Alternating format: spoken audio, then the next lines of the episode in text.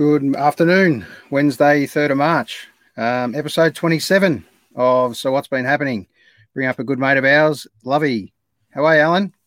Good, mate. How are you? Good, mate. I don't think I've actually ever actually called you Alan, so that was one out of the box. I feel like I'm in trouble, mate. No, never. Aaron. Never, mate. Good to see you on a Wednesday afternoon, four o'clock. Um, we, Yeah. all be, we all should be working, but largely we we kind of are anyway. So great to get an opportunity to chat to the, our next guest. Yeah, the old hump day done and dusted, isn't it? Almost. It's good. Yeah, I don't know about you, mate, but the start Well, of the blended week, a bit. start of the week tends to go a little bit slower, and then it ramps ramps up quickly after Hump Day with a good couple of things to look forward to on the weekend. So can't wait to uh, get out to a couple of gigs again. Yeah, yeah. Looking forward to it, mate. Friday night should be a ripper.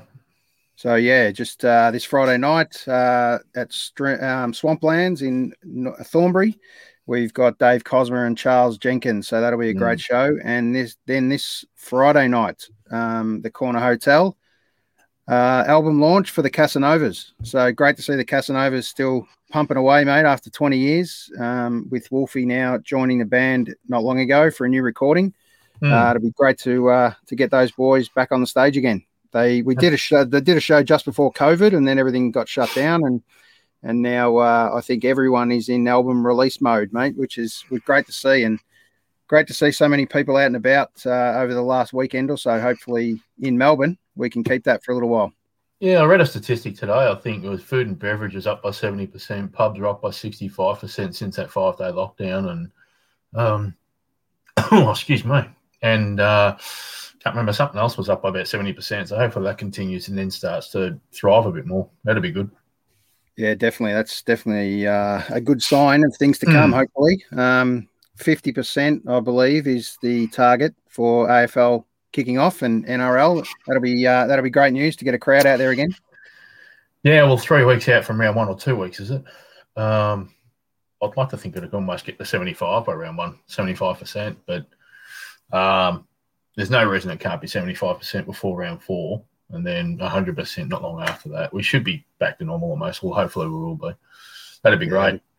I think there's going to be a bit of pressure from the AFL to try and jam as many numbers in there as quick as they can. So And Joe Um, Public.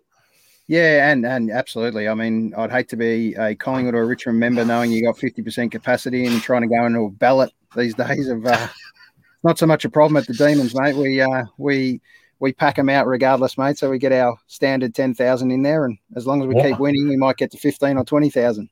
I don't know why you wouldn't give up your own home game for Essendon to come and play at the MCG, mate. It just come on, mate. You should be giving us the the opportunity to make more money. It's it's good for Melbourne in the long run. Come on. Yeah, look, it is. Uh, look, as you know, mate, we uh, our home games are traditionally in Darwin these days, mate. So we uh, don't worry, we travel. I was going to say, isn't it? Isn't it out at uh, Shepley Oval and Dandenong or something now? Yeah, not far. Not You can play the doc- you can play the Dockers out there. Yeah, um, wasn't that long ago? We we played a couple of games. We played Lon- in London for one, um, Yeah. and then I'm pretty sure we played a game in LA or somewhere similar to that um, back years ago. So, uh, be interesting to see if AFL ever gets to travel again. I don't think China's going to be on the agenda in a hurry. Ooh, no, no, not unless you call the Batmans or something like that. I don't know. Yeah. That'd oh, be, you never know. We could get a No team up out of Tassie, out of Tassie, based in China, called the Tassie Oh. Bats. Man, who knows? that could be a one-hour conversation in its own right. Why that hasn't happened? It should have happened by now, but you know. Anyway, As you know, love the Tassies. they've got an opportunity. It's just They about. have. Uh, they are overseas, don't forget. So no international travel, mate. So we won't be going to Tassie. Yeah, strange mob. Yes. So show twenty-seven, mate. This is an exciting one. Um, fair to say, I, I've known about the, as we all have known about the famous Roos family for a long time, and Hmm. and to see this young man doing some great things, um, not only through his own career, but now what he's he's uh, doing post football and um, in his life now, mentoring young, not only young men, but in specific instance, uh, young men sixteen to twenty two. So, what a critical age, and really look forward to talking to Dylan Roos, the son of the great Paul Roos. Yeah, yeah, he's um, he's already quite an impressive young man. Um, you know, I don't want to speak about his father too much because he's got his own he's got his own name and his own rights in, in life. But uh, yeah, I think whatever Paul crammed in by the age of, by the same age, I reckon Dylan. I reckon Dylan's done a bit more from a global perspective. I reckon it's fantastic. I think the way that you know we haven't got enough people that help that our young guys out. Um, so the more of the more of the Dylan Roos out there, the better off that certainly our society will be. Um, you know, I see we, we, you and I, we see it every day with young fellas. We know that we'd love to be able to help them and guide them somewhere. Um, but Dylan's just, you know, he's walking the walk on that stuff. It's great to see. Yeah, we'll uh, we'll talk to Dylan in a second. Um, but I know myself having a boy that's 24 now. Um, you know, if I could have had someone in that mentoring role, because let's face it, no one wants to listen to you, listen to your dad, right? Um, no. You're at that age where dad's not the one you listen to. It's my possibly dad's mate if you're lucky. Um, but after that, uh, I think over time, you know, to have someone mentor mm. mentor kids, uh, especially boys, um, going through what uh, we've all been through in life. Um, it'll be great to have someone steering the ship a little bit, or know you're in good hands. I reckon I was about thirty, and I realised, oh yeah, yeah, that was that was right on so many things, you know. And that, yeah. penny dropped on a few things there. Um, it's a learning curve, but yeah, if someone else, it's always good that it's someone that, that third party voice. Um, and normally they're the ones that get listened to a fair bit. So be interesting to see what Dylan's got to say. I'm looking forward to it actually. Righto. So without uh, that sounds like a good segue as any, mate, into the uh, into bring up our guest. Here yep. we are, the young up and coming, and if he's not already, he's uh, he's well and truly on his way. The youngster, Dylan Roos. How are you, Dylan? G'day, boys. What an introduction. I tell you what, I could just sit backstage listening to you two talk about me all night. So thank you very much. I appreciate the kind words. No stuff up now, mate. Exactly right. A lot of pressure you boys you boys have put me under. nah, not yeah, at all. Firstly, mate, thanks for joining us um, on So What's Been Happening, episode 27.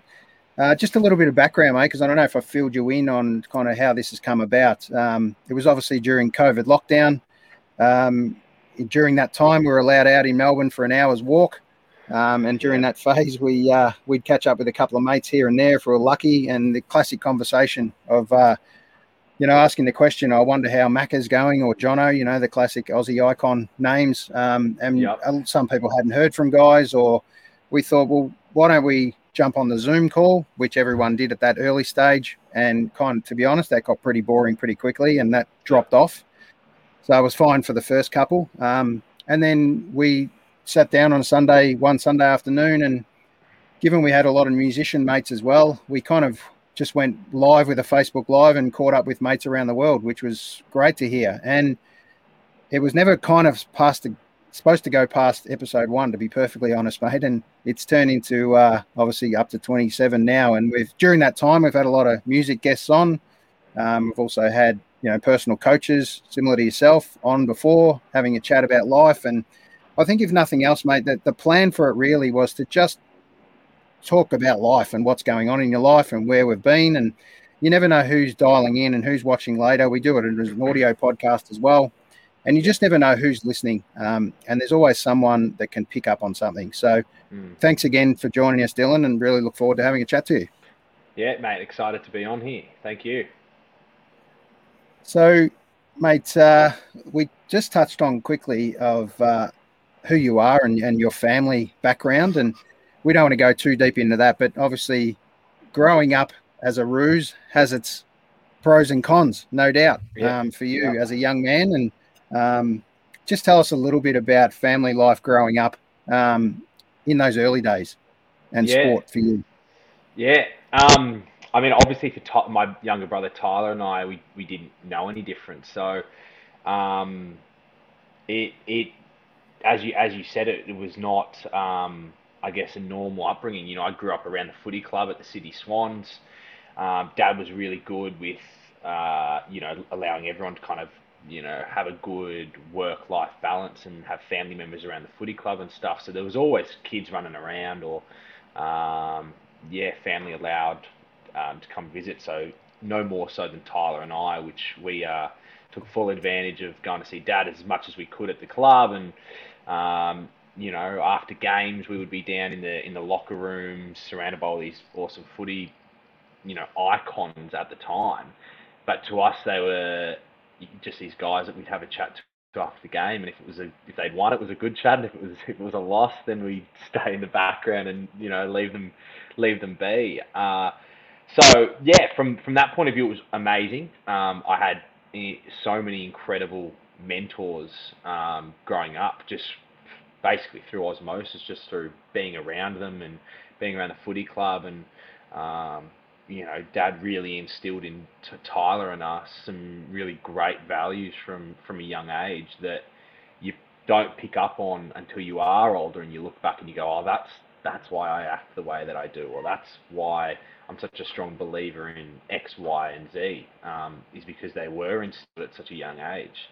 So, yeah, the Roos, the Roos the Roos name, as you said, or the Roos legacy, I think you said before I jumped on, has had some great pros growing up, and then obviously the the cons that came along with that was, you know, every game of football, Tyler and I were, you know, singled out as Roosy's boys, and you know, you're not playing too well, and you get heckled and stuff. So you, it was a con at the time, but also a pro in terms of you grow a pretty thick skin from an early age. So uh, there was always some some benefit uh, to take out of it in terms of my personal development or my personal growth as a as a young kid. But all in all, you know, I wouldn't wouldn't trade dad for the world. And um, on what you were saying, you boys were saying before too, and not listening to your to your dad. I I I up until I was 19, 20, thought dad was an idiot. You know, I wouldn't listen to him he, I had, you know, probably the best football coach anyone could ever ask, and he'd be teaching me how to kick, and I'd be going, mate, you don't know what you're talking about. this is how you kick a footy, mate. so, so it's definitely not just a just a uh, rarity. It's a common occurrence for, for boys to just go, no, nah, not listening to you, dad, not listening to you, mum. Because you would look like an old unfit bloke trying to kick a footy too, right? And you'll go, mate, just stop. well, to be fair, he had a good kick and he's super fit as well. It was just, yeah. it honestly was just a case of like, nah, I, I know better than you. I'm I'm 15, 16 and I know everything. Yep. Yeah. Yeah, one thing uh, he was was a was a fit man all through his career, um, and mm. fit and got the best out of his his body and definitely his mind. So I'm sure he's taught you some good things there. But um, obviously growing up, uh, life after footy, mate. Um, what happened with your footy career, and where did it where did it suddenly halt for you? Mm.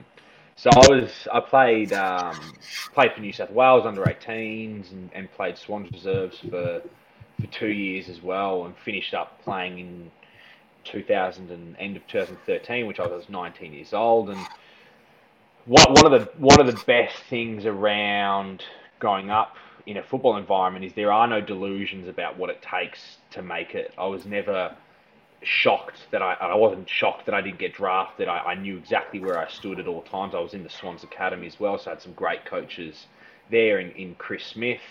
Um, and so I got to 18, I had tendonitis in both my knees, had to do about a nine month rehab in that and came back in my 19 season and and I never really viewed myself. I knew from I knew when I was 16, 16 17, I was I'm never going to be nothing nothing wrong with this, but it was never I was never going to be the the 40 year old club footy player. That was never going to be me. So I kind of did my under 19s year and, and played played all right, played Swans reserves and was enjoying it. And I just thought, the end of that season, I was like, this isn't this isn't something that I'm overly passionate about. That I'm going to kill myself in every off season to get fit for footy being so competitive and, and growing up playing, you know, at such a high level at, at every step of the way, I didn't want to just half-ass it. So I was like, you know what, I'm I'm not willing to, to kill myself every off season to keep playing yeah. footy when I didn't really like.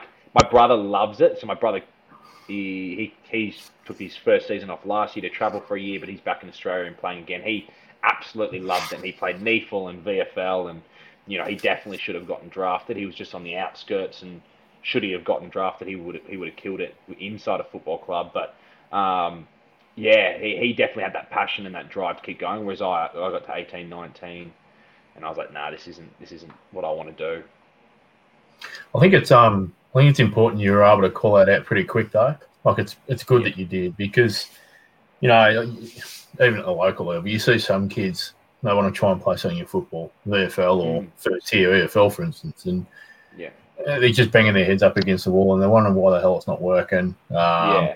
Sometimes, sometimes you just have to try and accept that it's just not for me, and yeah. there's various reasons for that. Unfortunately, I was a 40 year old club football that you were mentioning just before, yeah. but, um, but um, I think, uh, yeah, I, if you've got the if you've got the maturity, I guess, or the or the willingness to say, "Hey, I'm not doing it," I think that's got to be a benefit. I think, um, and it'd be good to get your thoughts on it. I was always thinking about the whole Silvagni thing that happened last year, and mm.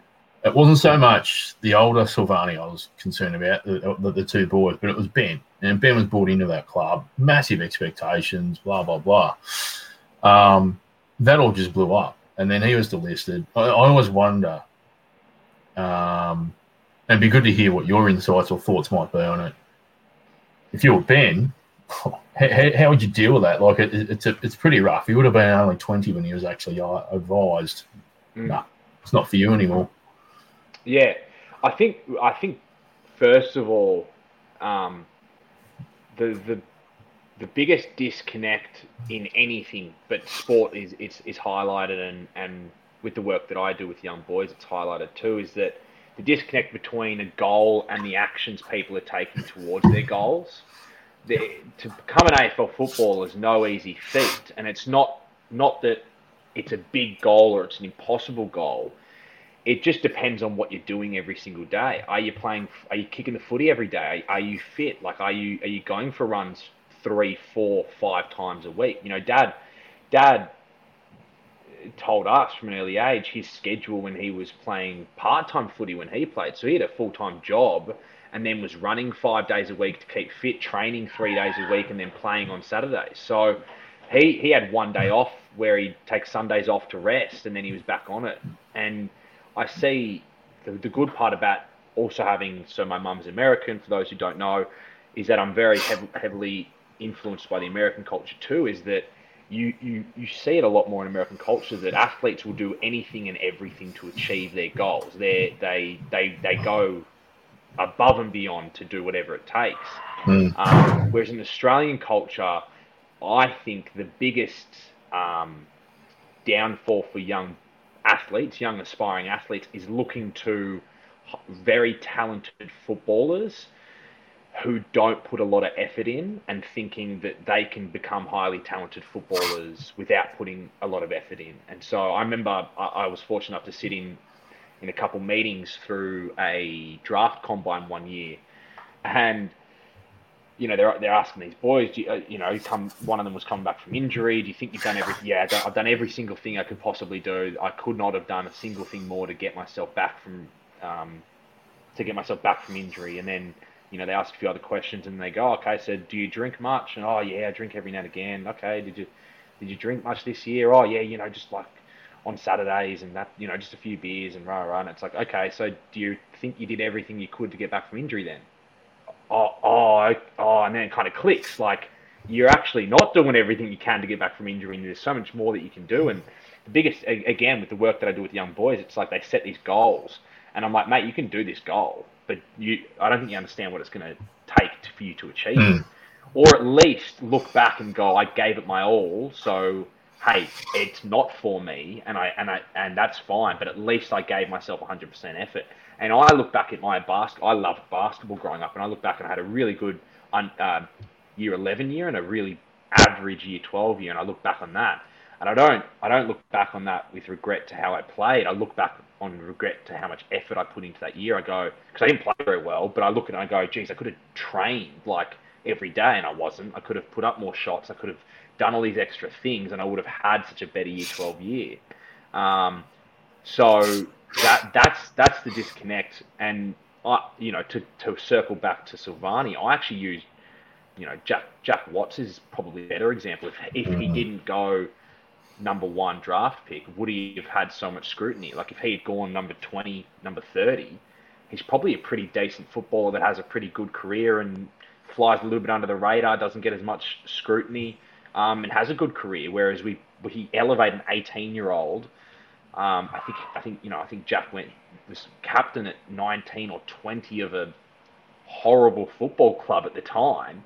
Like that's a lot of that's a lot of bloody pressure to put on to put on a boy, and then to have to be publicly scrutinised every single day for your entire career, no matter where you go, even when he got traded. Like you know, you, you have to be incredibly mentally resilient to overcome that and continue going, which which I've met Jack a bunch of times, which he is. Um, but it doesn't drown out, doesn't completely drown out the noise in the in the wider social conversation. I think you raise you raise a really good point for me. In, in there's it's not just the kid that's involved there, and I, I suppose that's why it's important to have third party people like yourself. Straight away, I go to well, hold on, who are the parents in the room in all this, by the way? Well, who are the adults? Um, mm. Yeah, some of the adults that made those decisions on Paul Jack to make him captain of Melbourne Footy Club at 20 when they were absolutely rock bottom. I mean, mm. you don't do that. You just you don't do that to a kid. He is still just a kid. He hasn't even celebrated 21 birthday, right? So, and there's other decisions that are pretty poor across the. So for me, it's it's good to know that there can be people out there that these young guys can step to, not just the adults that are, you know, straight at them in the room, because that's pressure. Doesn't matter what the environment is, pressure's pressure. Yeah. Job interviews, a whole lot. But if there's a person that can be an outlet for them, I think that's really good. Mm. Absolutely. Yeah, I think uh, sadly Melbourne Melbourne has been one of those clubs that uh, is really pushing and wants success desperately, and did everything they could to. There was must have been a lot of pressure on that club to put Jack out there early, um, and to be fair to Jack, he actually went really well early in the piece. And then it wasn't until that kind of time where he, that famous game where he absolutely got mauled by Collingwood um, in that famous game. And then uh, sadly, you know, Melbourne's traditionally done that to a few of the young blokes and uh, to the point where they've even made young blokes captain uh, way too early. And I think, uh, geez, I'd love to, would have absolutely killed to have your dad there earlier in the piece, mate. And he would have, I'm sure he would have loved to have had Jack Watts uh, as a young kid coming through the club um, because there weren't too many kids that had come direct from, you know, high school straight in. They, a lot of kids were coming through that under 18s comp. And I think uh, those kind of kids were ready. But yeah, look, uh, that was the only joy of being down low in the ladder was getting high draft choices. But uh, yep. they didn't always pan out that way. And, and geez, so much pressure on a top 10 kid, really, and still is today, to be fair. Um, but I think they come in a little bit more prepared now, even from a media point of view.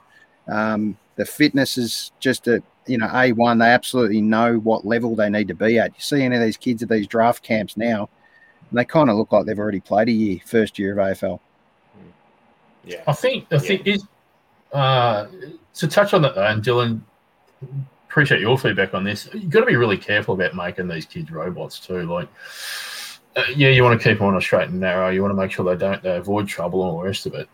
But to do that, for me, you still got to make sure they still understand what the world looks like on the outside. And you talk about it's been years. Talk about years about this whole AFL's a bubble. AFL's a bubble.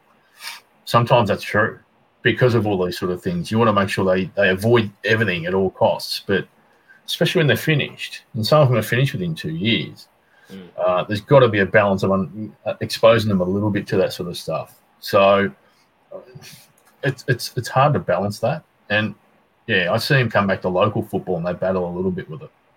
Mm. Yeah, absolutely. And and it's it's yeah, it's tough balance. And I think footy clubs are you know, I think the average, I think the average career is three or five years. The last I looked into it, the average career of a player, because you remember, hundred kids get drafted every year. Um, so, you know, Tyler had a bunch of mates that got drafted and they're, you know, out by two, three years' time. Clubs do a pretty good job now of going, okay, you have to be doing something. Like you, you're you're drafted, but you, you have to be at uni part time, or you have to be learning a trade part time. Um, you have to be doing something part time now. So they do do a yep. good job of, I guess, balancing out that aspect. Um, I don't think there's any shortage of footy players experiencing the real world, which I uh, think we can gather from some some headlines and some gossip news and all that sort of garbage. So I think they're experiencing society just as much as probably a little bit too much. Yeah, they're not hanging out to be uh, e-sport champions, mate. That's for sure. And I know, uh, I know, I know, e-sports and that sort of stuff is, is high on the high on the agenda when you're in a in the bubble. But when you're out of the bubble, I'm sure. Uh, and to be fair to the guys like yourself, we're just all human beings at the end of the day, and there's no reason yeah. why these boys shouldn't get out and enjoy a bit of company. Mm. Sadly, we're in a in a phase of life where you know there there's a lot of pressure on these kids to mm. Not only be mentors um, and heroes to to young kids as well, but mm. you know they get a lot of pressure on being out there in that local. Um, you know, out there at pubs and stuff like that, and and uh, that pressure coming from other people, um, mm. whether it's wanting to have a chat, a photo, a beer, whatever, or a punch on, worst case. You know, yeah. it's just so so unfair, and you know, you'd love to think that culture is going to change, but you know, it's been like that forever. Um, mm. I don't know how else, where else that can be different, apart from sadly, uh, a lot of the boys don't get to go out kind of during the season. Mm. Yeah, and I, I I talk about this with um with the boys that I mentor too, because we've shifted even from a larger social aspect to where men now are under the microscope just in general, men just in general under the microscope in terms of how we act, how we behave ourselves, how we talk, all those sorts of things. And the, the balancing act is hard. Where are we are we being too hard on people? Are we not being hard enough? Well, it's difficult. But I just say the same thing to the boys, and it's it's it's the same with footy players. Is any any chance to turn yourself into a better person you, you, is just is just one that you have to take take that uh, perspective on. So rather than looking at it as like oh, I can't do anything and I've you know I can't muck up, it's like look at it as like okay cool I've got people looking to me to be role models, which means I have to be the best version of myself as often as I possibly can. Um, so that, I just try to frame it in a positive light. I, I, mean, I got, I got, I don't know if you know this when you were looking up my name or whatever, but I, I got done for drink driving when I was 20 years old, and I was in the news, and I was like, my whole life, Dad told me like, you know, the Roos name is important. You got to be careful. And I was like, yeah, yeah, like I, I got it. I thought I did. I was like, yeah, like I get it. I get it. Like you know, my and I took it seriously up until then it happens and you're like, what the, what, someone is reporting this in news, radios, papers. I was like, this is uh, ridiculous. And then that's when I really understood it. I was like, okay, I get it now. So, um, yeah, you've got to, you've just got to be really careful, like making good decisions. It's, it's nothing you can do about it, to be honest. You know, there was nothing I could have done about it except for not drink drove. Like that was on mm. me you know, I can sit around and complain and be like, oh, boo hoo, like, why are there people reporting this news on me? But in reality, it's my decision to, to get in the car and, and drive drunk. So I just have to live with the consequences and go, okay, well, you know, for a hundred thousand different reasons, I can't be doing that again. Yeah, and the other thing that's out there now is obviously social media that wasn't out there back in the day, and mm. um, but uh, everyone's a reporter these days. Um, if there's yep. any chance that they can take a photo or, or get some sort of audio or um, video of someone doing something wrong, um, mm. famous or not, they'll try and do it. So, mm. Um, we just we touched on um, on young guys and being out there in the market now. Now we're seeing obviously AFLW getting such big prominence and pushed heavily with the AFL, and you know young women are now we're doing going through exactly that same thing mentors and, and role models for young young girls. So it's great to have that balance now especially mm. pushing an afl sport. Um, it'd be interesting to see how nrl adapt and i know they have women's the women's league as well but we don't get to hear too much about that um, in respect to the afl because that's such a juggernaut yeah but um, just tell us a little bit about um, the concept you've come up with here with prince to king I, I love the I love just mm. even the the title um, and such a critical age for young men. Just tell us a little bit about that program. Yeah, so I think you mentioned it right at the start. Is I was doing some research and looking into okay, I want to start working with young boys. Let me let me have a look as to what's already out there. Let me look at my competitors. And to be frank, apart from school programs, group programs, um, obviously football clubs and, and leadership programs like that, there was not a single thing I could personally find where there was one-on-one mentoring for young boys around this idea, it, it, just in general, but specifically around the idea of what does it mean to be a man and you know, how do we transition from that critical age of being a teenager into manhood? You know, the the classic rites of passage that we've had for thousands of years in Eastern cultures, but in indigenous cultures as well, has slowly over time um, completely disappeared, where we have no real um, trans tr- transition from boyhood to manhood. Like you know, we've got when you're 18, you can drink.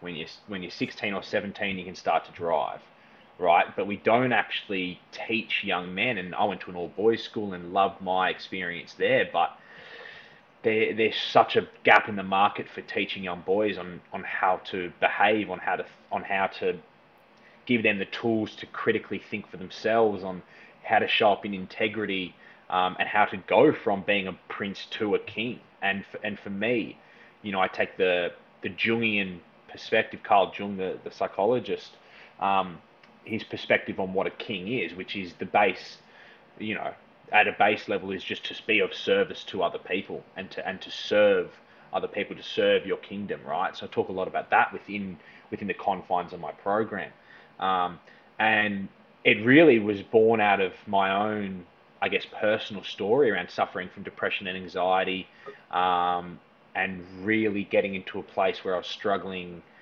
um, mentally when I was about 20 years old. I went through a, a bad breakup with my girlfriend at the time, and you know, if you'd asked me how I was going, I was fine. I just didn't have the awareness or the self awareness to actually um, to actually properly uh, answer that question. And so six months of gradually drinking more and more and eating more and more McDonald's and not working out and not meditating, you know, all these practices and good habits that I built up over a lifetime, and they all fell away.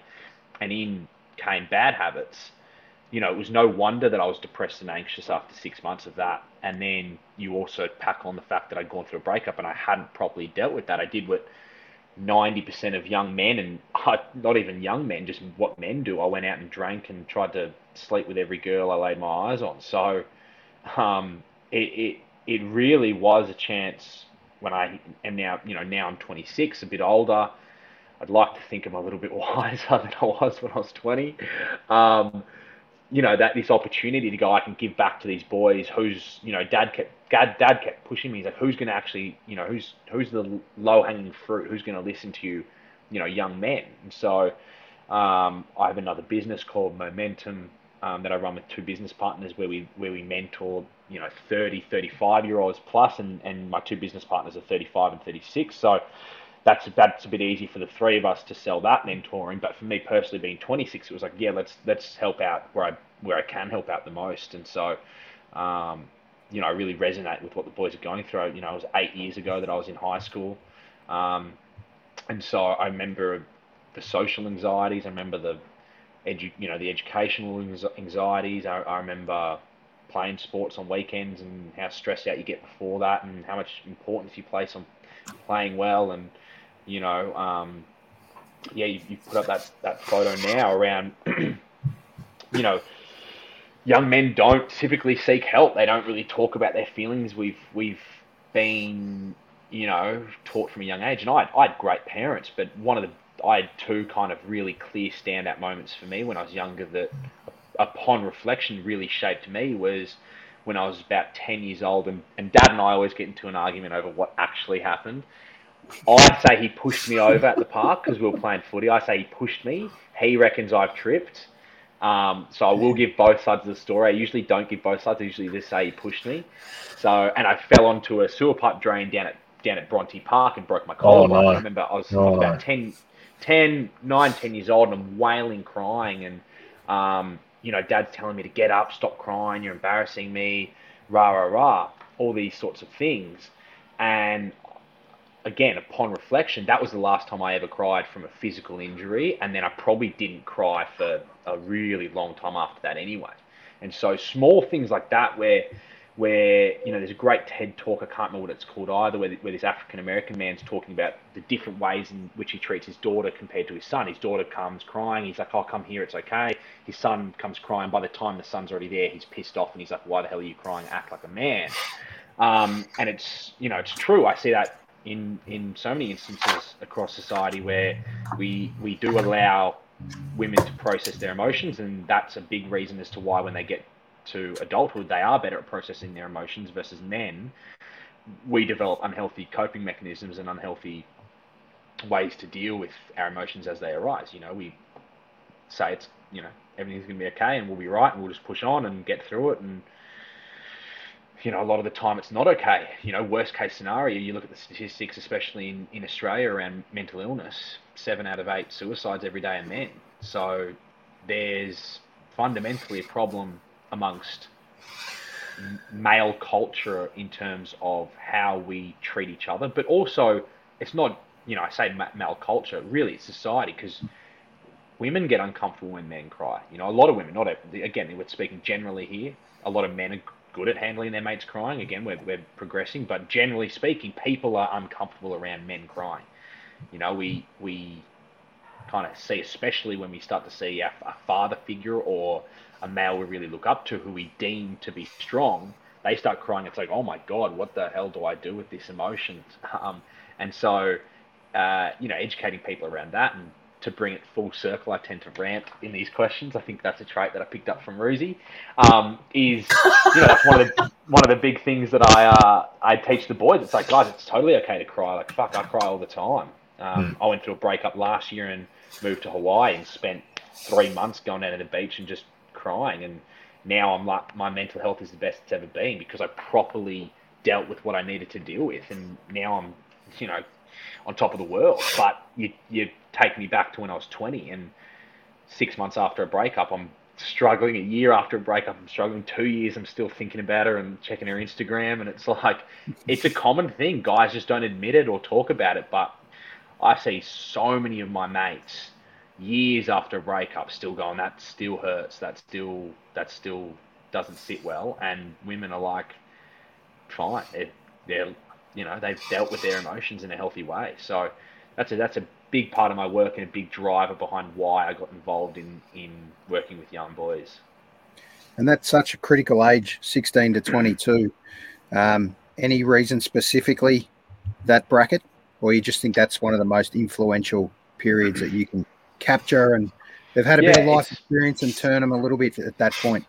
Exactly right. Um, I think 16 to 22, 16 to 22 year olds, you can have any conversation that you want with them, and there's no, I never like, you know, I don't have to watch my language around them. There's like that, those sorts of small nuances where I can just be myself and talk to them, and you know, ask them about girls and parties and all that sort of stuff. And they're at an age where it's not like I feel uncomfortable. I'm like, oh, should I tell their parents or something that they're drinking on the weekends? It's like, well, they're 17, 18, their parents probably know that they're drinking on the weekends, right? So it's just it's just for me that critical critical age where so much is going on. You hit 14, your testosterone levels rise 400%. Um, you start starting to spend time around social circles where you may be pressured into doing things that you're not that you actually don't want to do. And so, how do you handle that when you're 16 and you don't want to drink, but all your mates are going you know you're a pussy for not drinking, right? Like, how do mm-hmm. you actually? There's no, you know, your, your parents tell you like, you know, you can come to me and speak, but how often do you actually go to your parents to talk about that sort of thing for fear of getting into trouble or for fear of any number of reasons? So you tend to just not, you tend to just deal with it yourself, right? Or maybe you've got one mate who doesn't drink and you two will try to stick together. Or so the 16 to, to 22 year old bracket has such a important effect on what happens in the rest of your life, or at least until until you probably until your thirties or so, like that those sort of decisions that you make and the people you decide to hang out with. You know, uh, you leave high school, you lose a lot of structure. Men need structure. We we, we, we thrive within it. Even if even the boys and the guys who are like, I don't like structure. It's like you give them structure and they thrive within it. You leave high school, it's like come to uni if you want to. No one's gonna tell you you have to, but if you don't come, you're going to fail. So there's so much, you know, outside of high school that, that men need support in. Men, men and women, but obviously I work with men, need support in.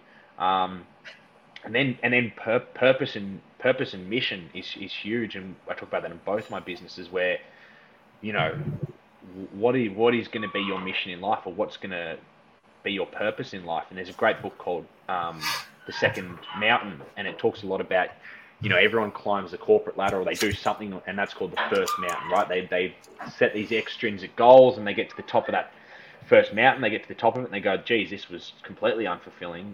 What, what do I do now? And then they go up the second mountain where it's more mission based, purpose based, giving back, you know, similar to what you boys here have done with the podcast, right? You find something that's, fuck, this, this is awesome. I get, we get to have conversations every week. Um, you know, we get to engage with really cool people and, and then on the back of that, hopefully provide value and hopefully hopefully help people out, as you said around around so what's been happening. And so there's a mission involved in in what you're doing here, and and that's you know, I'm sure this doesn't feel like work to you. I'm sure this feels like you get to have fun and, and impact people, and you know if it goes really well, then you get to impact a bunch of people. Mm. Yeah, it's, exactly right. It's really interesting for me, Dylan. I've got two boys, 21 and 22 so they're right in the hitting zone for you. And mm. a lot of what you said pretty much is spot on. Um, mm. But I think it, it is the most important age bracket to hit because, you know, I'm doing dumb shit. I'm 44. So it, it doesn't stop necessarily. Yeah. So, but with all that dumb stuff and all the immaturity that still might be there, yeah. that means that there's things that can happen to you mentally all the way through to that age. And, um, have that old cliche. You wish you wish you knew a lot of things. You go back knowing what you know now, and then you go back. I mean, it, it, there's a bit in that, but at the same time, you can't regret what you've already done. Um, so to that point, I think it's really crucial that um, if you can drive your own behaviours with help from others at that young age, yeah, I, yeah, I totally agree with that. Yep. Yeah, and really it's, it's a tough one for for this is where you know boys do experience this more than girls. Again, is we like taking risks. You know, mm. it's it's something that we enjoy doing. We enjoy pushing the envelope, and something that parents, especially for kids younger than me, probably eighteen and younger, the parents are really struggling of those kids. Is is the balance and to be honest, I don't even think they're at the balance conversation for again. This is general generalized speaking they're so afraid of their kids taking risks and they're so afraid and so they just they just come in and they they take away all the risk and they take away everything and you get to 18 19 20 25 30 40 you've built no resilience into your kids. And so they have no idea on how to take risks. They have no idea on what happens when i go into work and i get a poor performance review from my boss like that can that can rock people, that can rock kids, right? Mm. Um, and and so that balance of like, well, you need to actually let your kids go out there and make mistakes and um, you know, Jordan Peterson talks. I don't know if you're familiar with Jordan Peterson. He talks about let the let the let the boys skateboard, right? Let them go out there, bruise themselves, break a bone, scab their knees, all these sorts of things, because that's how boys learn. That's how men learn. Is we we learn through okay, shit, that hurt. Maybe I won't take that risk again. You know, like you know, again, back to my story. I was I was drink driving pretty frequently, and I have not drunk mm. driven since I got caught and had all that thing happen. And and so, you know, that's a lesson that I try to teach my boys. It's like, hey, learn from me too. Like, you don't need to go down that path. That was just stupid, and you know, that was uh, idiotic and all those sorts of things. But that that risk taking behavior is so common amongst boys and men that if you don't kind of learn where that line is, um, it can be detrimental on both ends of the spectrum. Yep. Just before we uh, go on, mate, we're going to bring up another mate of ours who's normally on the show. It's normally a bit of a Three Stooges act, and uh, we'll bring him up now. Glenn Curran, Cuz. How are you, Cuz? Good to see you. Yeah, hey, hey, lovey. Hey, Dylan, great to have you on, mate. You're a very wise man, mate. Wiser than your years.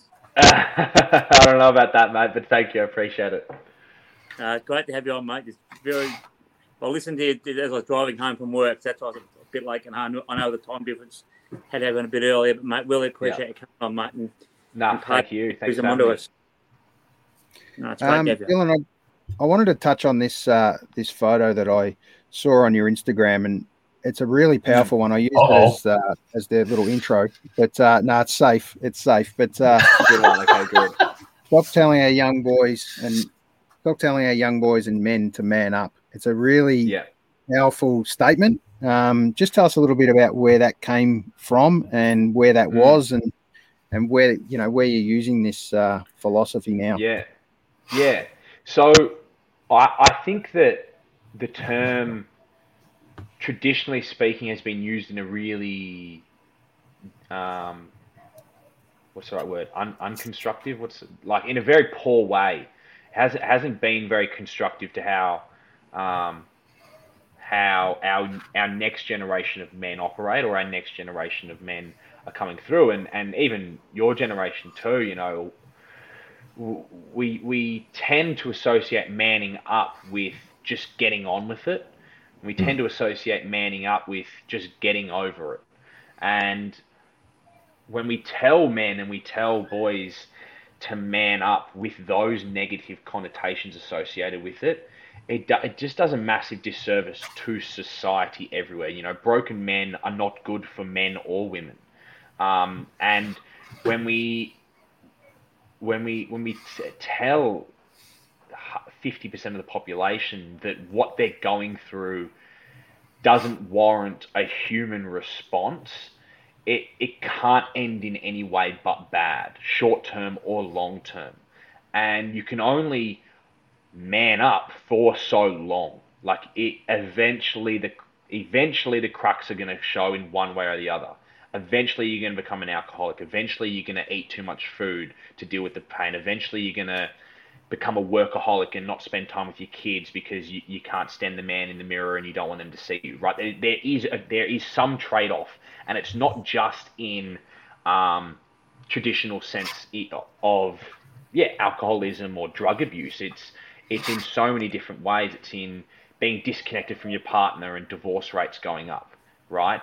It's um, broken homes, broken families, anger, domestic violence. There's so many different things associated when we bottle up our emotions and we don't deal with them healthily. And when we continue to propagate or we continue to have this conversation um, that men need to man up and just get over it and just move on, and you know things she'll be right, and people have it worse over there, or you know such and such has it has it worse than you. It's just not solving any any solutions versus having a conversation around, hey mate, you know I, I saw you lost your job, COVID's been tough. Can I help you out in any way? Can I can I buy you a coffee? Can I, you know, can I buy you a beer? Can we, can we have a chat? I just want to check in with you, mate, um, and see how things are going. You know, the last, and I hate saying, especially the last 12 months, but especially last 12 months, you know, hopefully people have bonded together. Hopefully people have reached out. Hopefully people have done what you've done, which is okay. Haven't heard from so and so in a while. Maybe I should reach out to him. You know, pre-COVID, um, dad would never go on a walk with his mates. And now I think him and Scotty Clayton and a few of these other Fitzroy boys and old teammates now go on a weekly walk on a Sunday morning, I think, around Brighton, right? Like that would have never happened pre-COVID, but because because in Melbourne that was the only thing you could do was go for a walk with like at one time it was like with one other person, and you had to stand 50 feet apart and get on the walkie-talkie to talkie to each other, right? So so it, it's it's these sorts of positive changes that we can take out of out of the last 12 months, um, where it's again propagating positive masculinity. To me, to me, and this is a controversial thing to say, depending on what circle you're in, but there's, there is no such thing as toxic masculinity. Masculinity is not toxic. The lack of masculinity or the lack of healthy masculinity within people is dangerous.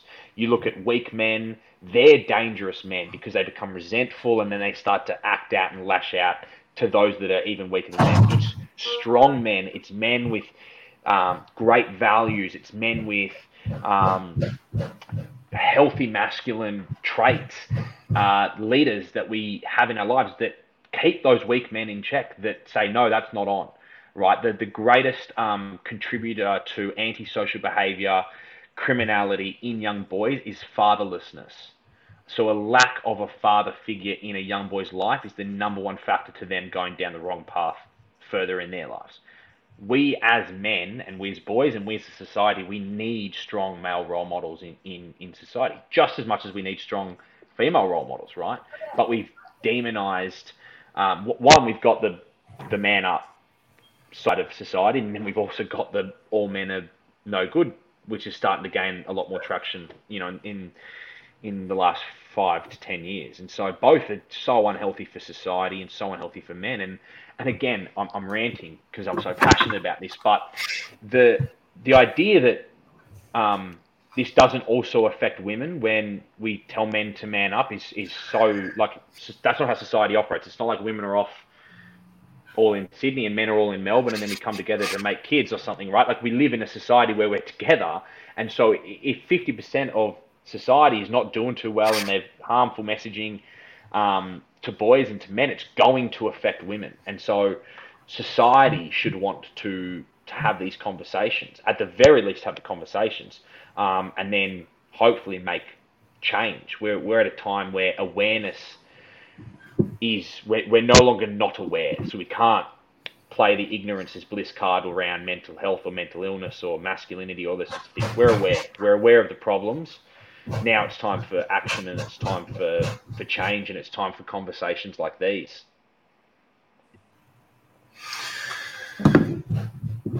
Yeah, it's it's it's interesting that um, you say that about the female aspect of it. Um, and I do, it goes two ways with that.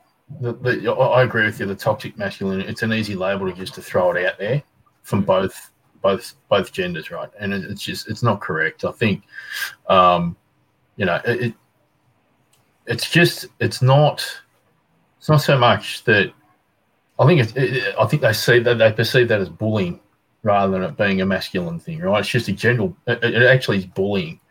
Mm. So the other sex bullying, bullying the other one. Um, but vice versa too. The, the I think it's a cop out to actually call it toxic masculinity because no one actually wants to address it, whether that's between two people or whether that's between a group, whether that's politi- political levels, who doesn't matter.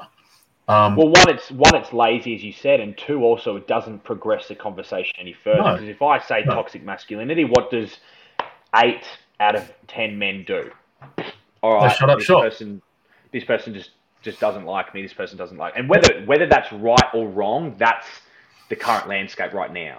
So how can we have a conversation that's going to include men to go, okay, hey, there are things that men can be doing that are going to better themselves, better society, etc. Absolutely give me give me that conversation. Let's be a part of that conversation. How can I break down the stigma around manning up? Right? That's something that men have been involved in. So I'm not saying that there aren't things that men are doing. We're not perfect, right? But let's have conversations that include men and go, hey, okay, let's how do how do we further this conversation so that it betters all of society. Correct. Mm. But eh, but as you said, like it's just it's just you know somebody, a man does something, you can just be like toxic masculinity, and it's like, well, that's not solving any problems. No. That's that doesn't. That's not a solution based approach to anything. No. Um, and you, yeah, and it, it's frustrating. Um, especially working with young, you know, especially working with men and working with young boys, it's frustrating because they they grow up, they do, they are growing up now thinking that there's something wrong with masculinity. Mm. Like that's what they they just think masculinity is wrong or bad, and it's like damn man, that's that's that's dangerous. That's a really dangerous rhetoric to to grow up, and I, I feel really bad for anyone who who preaches that. Yeah. Off off the topic, um, moving off the topic, I, have got one question now. Fun fact for you, Dylan. Um, yep. I have had the pleasure of playing a season of local footy with your uncle. Simon, Simon, Simon. back in 1999. Uh, yep. He's a very very different cat back then. I don't know if he's changed his stripes at all, but very different the way he went about things. But um, yeah, you weren't born by then. Well, you would have been just ninety four. I wouldn't. I wouldn't be able to tell you if he's the same or different. Yeah, yeah, yeah. yeah. And then I've coached against your. I, I presume it's your cousin Joel. Uh, Joel. yeah. Different intervals, and um, he was one of the. I guess he was one of those guys that. Geez, I wish I wish he had have applied himself. He would have been an absolute star at VFL level, I reckon. Um, yep. But he was just a lad's lad, um, and that's fine. We all we all like those sort of things. Mm. But to your to your Prince to King program, I guess my key question would be: I look at Joel and I go, what an ideal thing if he was, you know, I knew I saw him playing at 20.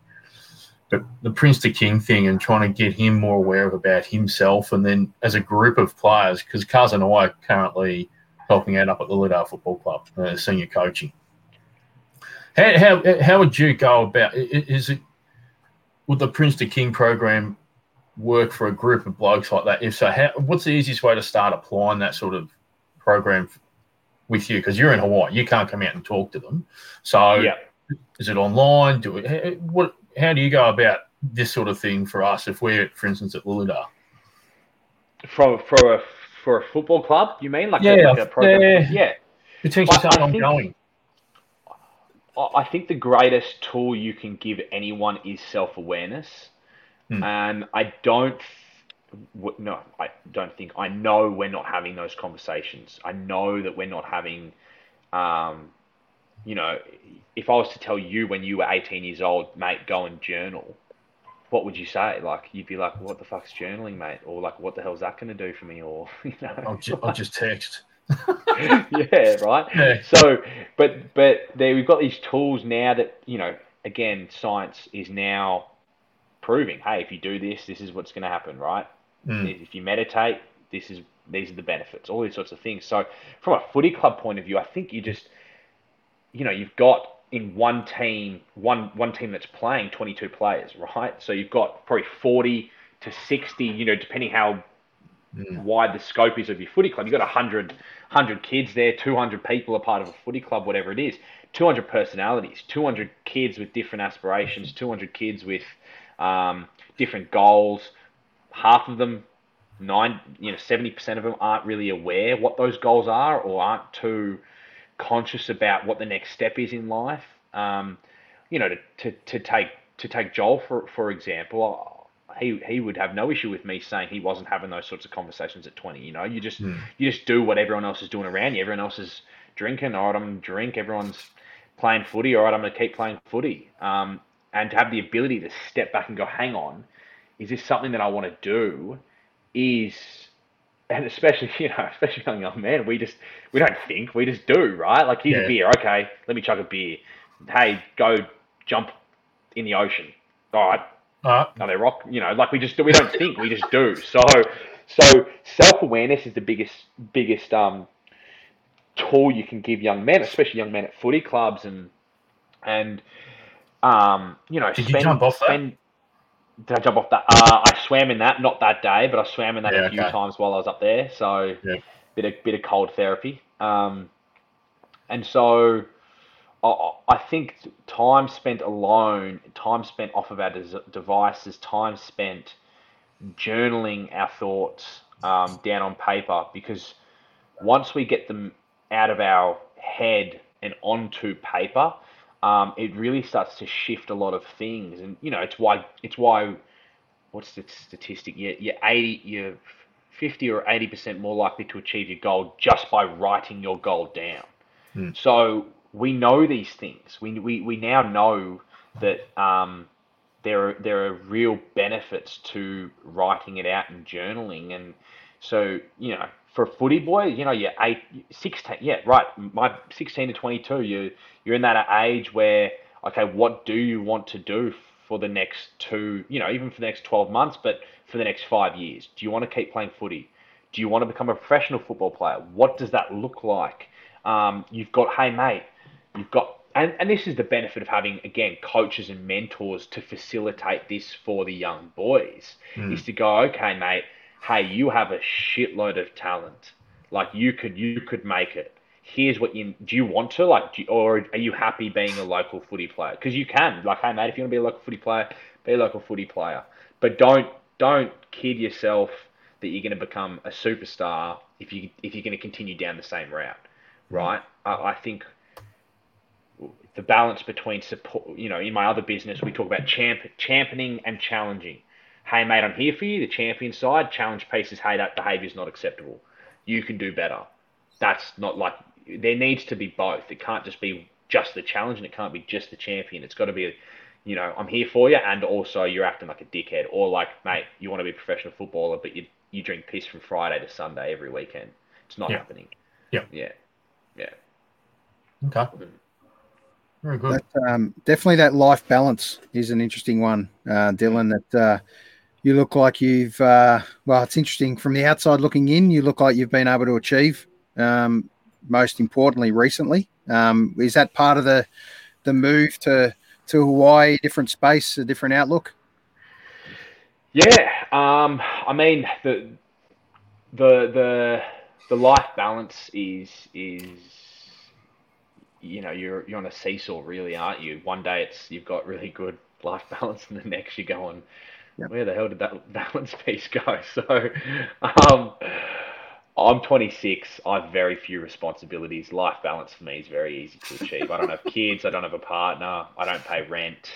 You know, so from the outside in, you're right. It looks like I'm doing pretty well, and I'm very fortunate that I can come to Hawaii. Um, I'm an American citizen. Um, again, you know, again, like it's an important thing that you do bring up from the outside in. You know, so mm. many young boys are looking at um, eat meat and going, shit, he's living the life. And I try my best to not portray this living the life thing. And I, and, I, and it's so funny. I actually had um, a really great conversation with my two business partners today. We did this exercise um, around our own code. So we have our own code within Momentum, and we're like, why don't we actually rate ourselves on how we're going? And so, you know, we gave ourselves scores out of 10, we gave notes, and then we gave solutions to, to these 12 points. And one of the things that came up consistently for me from the other boys was my brand is actually inconsistent. And, you know, there are photos on my Instagram that are really good and it's cool. Okay, he's working, he's doing this and that. And then there's also photos of me standing in budgies in front of a Ferrari, and it's like, well, what's that? Like, what's what's a yum? You know, if I'm, well, I mean, you know that. Yeah, there you go. There's there's one right there. Like, what's that photo doing? right. So that, for me, it's, it's that's what you teach young guys, mate, to get out and enjoy themselves. Right? There's plenty well, on that one. It's it's it's tough because I look at that and I go, well, I'm having fun, I'm living my life, and if you don't like it, go away, kind of thing. This is my page, and at the same breath, I'm I'm also aware that I am teaching impressionable impressionable people or impressionable kids what what it means, you know, how to show up day to day. So it's it's it's great that I can do what I can do, but it it's like the Spider-Man quote, like you know, to use a cliche, with great power comes great responsibility. If I'm mentoring these boys, what am I teaching them by posting that? So mm. it was a great conversation for me to have um, with my business partners today around that because we all need that. Like we all need mm. external sources to pull us up on our stuff, and even small things like that, which you know probably isn't that small, but it, it's it's again why good footy clubs are so beneficial to young boys, and why bad footy clubs are the most dangerous place possible for young boys. Right, you come into a football culture where, and this has happened to me and to people that I know, you come to a football coach where the where the coach is on a Saturday night doing cocaine with the captain, what hope does an 18 year old coming into that have? Like, and I'm big on personal responsibility. And if I'm that 18 year old, I'm going, like, this is, if I choose to do something that's on me, it's not on the coach or the captain. So I'm big on personal responsibility. But at the same thing, environmental factors come into play, especially at an 18 year old, 16, 17, 18 year old level. So good football cultures, best place to be. Send your kids there. And that, and that's why again the responsibility piece that coaches captains, leadership groups have on their entire football community, really, um, versus those those poor poor cultures is is huge. Mm. I can't even remember what the question was. I ranted for that long. I don't, yeah. That's okay. Um, I hope I answered it. I, think I, got, I think I got a response. we always, uh, you think you got one? Yeah, we always talk about a we always talk about a show that's thirty to forty five minutes, and uh, you've been very generous with your time, mate. An hour, and I know we could easily talk for another hour. You got absolutely so much to offer in this space, and we'd love to have this chat again, mate. Um, because I think it's really important. Um, you mentioned, you know, we talk about in the last 12 months. I think the next 12 months are the most critical ones that we can come mm. across now, um, both mental health um, and also resets, um, where we mm. can we can get together again and say, okay, where are we up to? And and I yep. really like your comment about you kind of to have three guys that you're working with now that can actually call each other out and say, guys, mm. let's rein that in, let's pull that in. And it's not necessarily yep. about perception of how you portrayed out there. It's more a case yep. of just keeping yourselves honest so you can all Yeah. achieve the common goal. And and I think you're doing some great things, mate, in, in amongst the both projects you're working on. Um, and I'm sure that's not the only thing you're doing, mate. You got plenty, plenty on the go all the time, and, and really uh, look forward to having you on again. But both DylanRoosCoaching.com is one to have a look for, and also the Mo, Momentum Lifestyle au. And if you want to catch up with Dylan, write this down. Uh, it's a link tree, and you'll find out all the details about his courses and all sorts of things. So hopefully, I've covered a few things there for you, mate. Um, You have, mate. just a one question I've got without notice. Uh, show twenty seven, um, an influential number for you. Number twenty seven. Anyone you've come across that's uh, you've loved as a number twenty seven? We always ask this question. You put me on the spot here. Uh, That's all I'm part of it, mate. 20, 27. I'm trying to think. Who was 27 at the Swans growing up? I'm trying to think. Uh, do you can you can you boys? I don't I don't think they're. Oh no, I can't think of anyone off the top of my head. My favourite number was number two, which was Nick Davis. He was my favourite player growing up. What about a two and a seven? Let's go with that. skew that. And number number seven was Tadhg Kennelly, I think, correct at the Swans, and he was actually my mentor when I was at the state team for New South Wales. So there we go. I've managed to to pull a rabbit out of a hat. Nick Davis is my done. favourite player. Number two, Tadhg Kennelly was a big influence in my under 18s year. So he was Two he different players. Two different Absolutely. players. Yep. Yep. So while we're Great to have a going, mentor. while we're going with the hard questions, mate. So you've Yep. That's Aaron's without notice. I'll sh- same thing. Episode twenty-seven. I asked the same way each episode. You're having a dinner, Dylan. You can invite. Obviously, you're going. You can invite five people.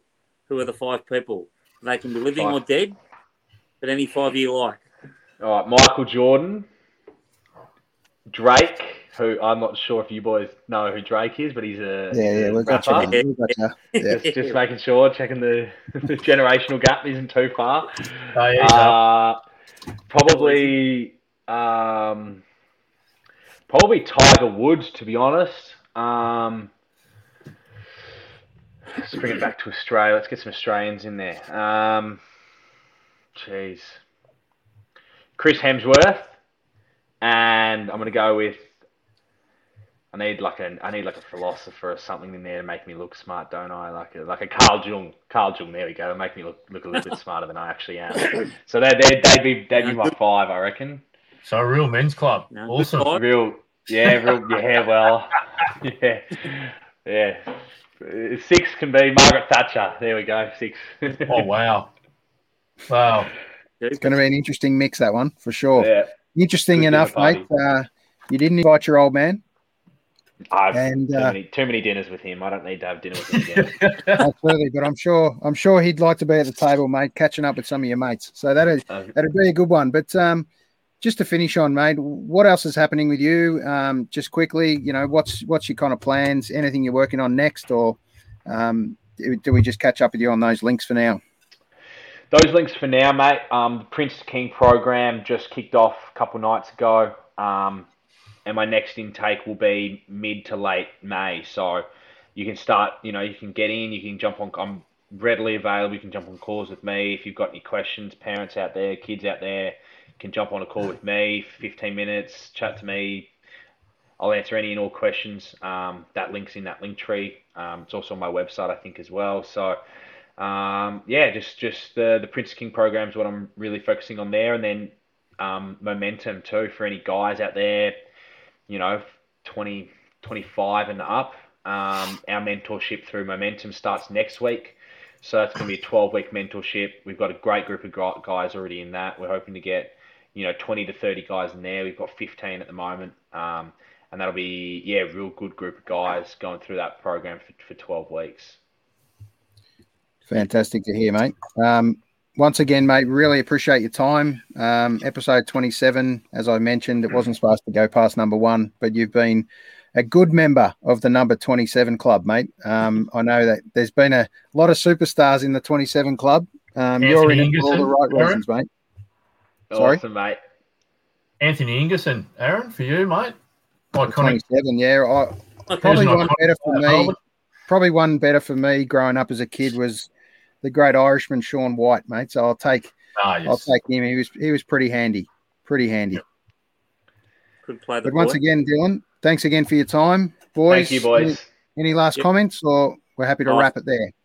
No, really good to have you on board, Dylan. Really appreciate it. We'll have to catch up with you in the next sort of six, 12 months. And as Aaron said, I think that'll be the interesting part going forward now, how we all cope with how we come out of what's what we've been through, I suppose, for want of a better word. Absolutely. Absolutely. Yeah, just uh, make sure you're safe over there, mate. It's Appreciate uh, that. You, you guys too. Yep, absolutely, and look forward to catching up with you again very soon. Yeah, great to have you on, mate. Thank you. Thank Cheers, you. Dylan. Have a great day, Thanks, mate. mate. Take it easy. Cheers. Bye.